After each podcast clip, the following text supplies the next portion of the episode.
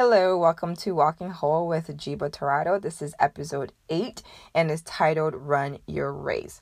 So, my husband was married before, and I knew him and his wife in the context of we attended the same church, but there was really no relationship between he and I or me and his wife in in that regard. And so there was no possibility of he and I hanging out one on one. You know, it's like you see people in an organization, you see people at church, and you wave um, at the grocery store, but there's really no relationship there. Now, after his wife passed away of cancer, and um, somehow the Lord really brought us together in, you know, what is our marriage now. The first time we actually hung out together, just he and I, was at the gym.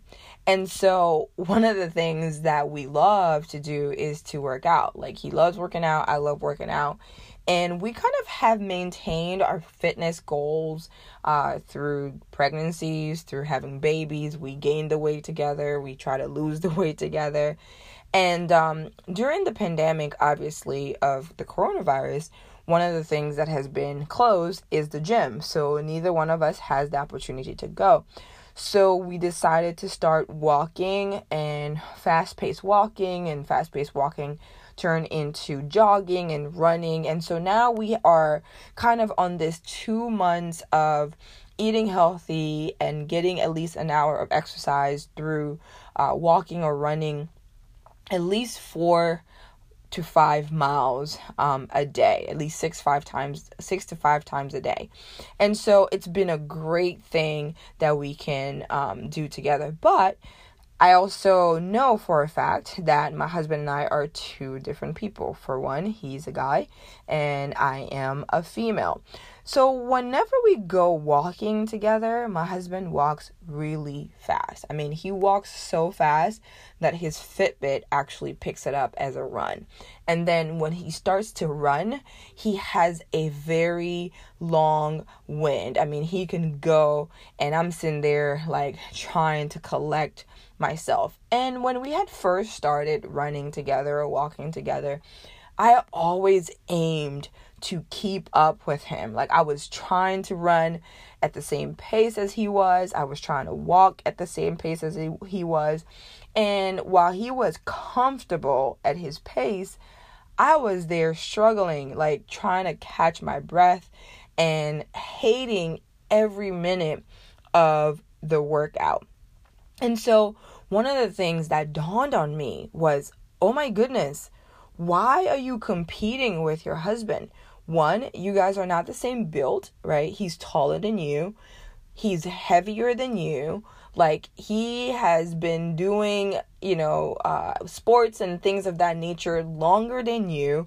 Why is it that you think that you're going to possibly be at the same level as him?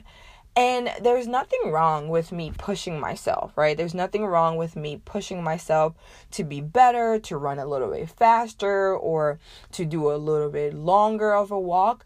But the problem that I was having was that I was beginning to um, dislike the workout experience with my husband because I felt the need to keep up with him or to be just like him.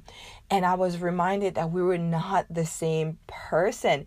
And that was so freeing. And so there were times sometimes when we would run together and he would be ahead of me and he would say, Come on, come faster. And I say, Nope, I have found my pace. I'm going to go this pace and I want to be done you know and i don't need it to be perfect i don't need it to be fast and um and i was comfortable with that and i started enjoying my workout routine and i started competing with myself and giving myself other benchmark and other goals to be able to feel as if I was making progress, which I have been. And so it got me to thinking that how often is it that we, no matter what it is, whether it is being a mom or being a student or being an athlete or being a worker or being a friend, whatever situation you find yourself in, where we like to run other people's races or we feel the need to be like other people, you see their lives on social media, you don't even know if it's true, and you assume that they're a good mother and you assume that they're a good wife and you assume that they're a great sister and a great friend. And then then you start allowing yourself to make that standard your standard and vicariously you are running their race instead of running your own. And so here's your healthy dose of inspiration. One of the things that I learned is that races are complex, meaning that they they're different in distance, they're different location. Sometimes the weather will affect how you are going to run. The one thing also that is interesting is your preparation matters. How you come into a race matter. What is your thought process when you are racing, right? But at the end of the day, no matter what the race is, no matter what category you're looking at, you have to be comfortable running your race at your pace and competing with yourself. What does that mean? That means you have to know your makeup. I had to stop and say, wait a minute, you are like five five. You are not over 200 pounds. You are not built like him run your race. And then I was able to set markers for myself to be able to compete with myself. I wanted to have a better time the next day. I wanted to have uh to run a longer distance the next day, right? I wanted to be challenged, yes, by my husband in working out with him and trying to keep up with him, but I could not run the race the way that he was running. And so I just want to encourage you. I don't know what race you're in right now. Whatever race you are in, I want you to challenge yourself to run your race and run your race only.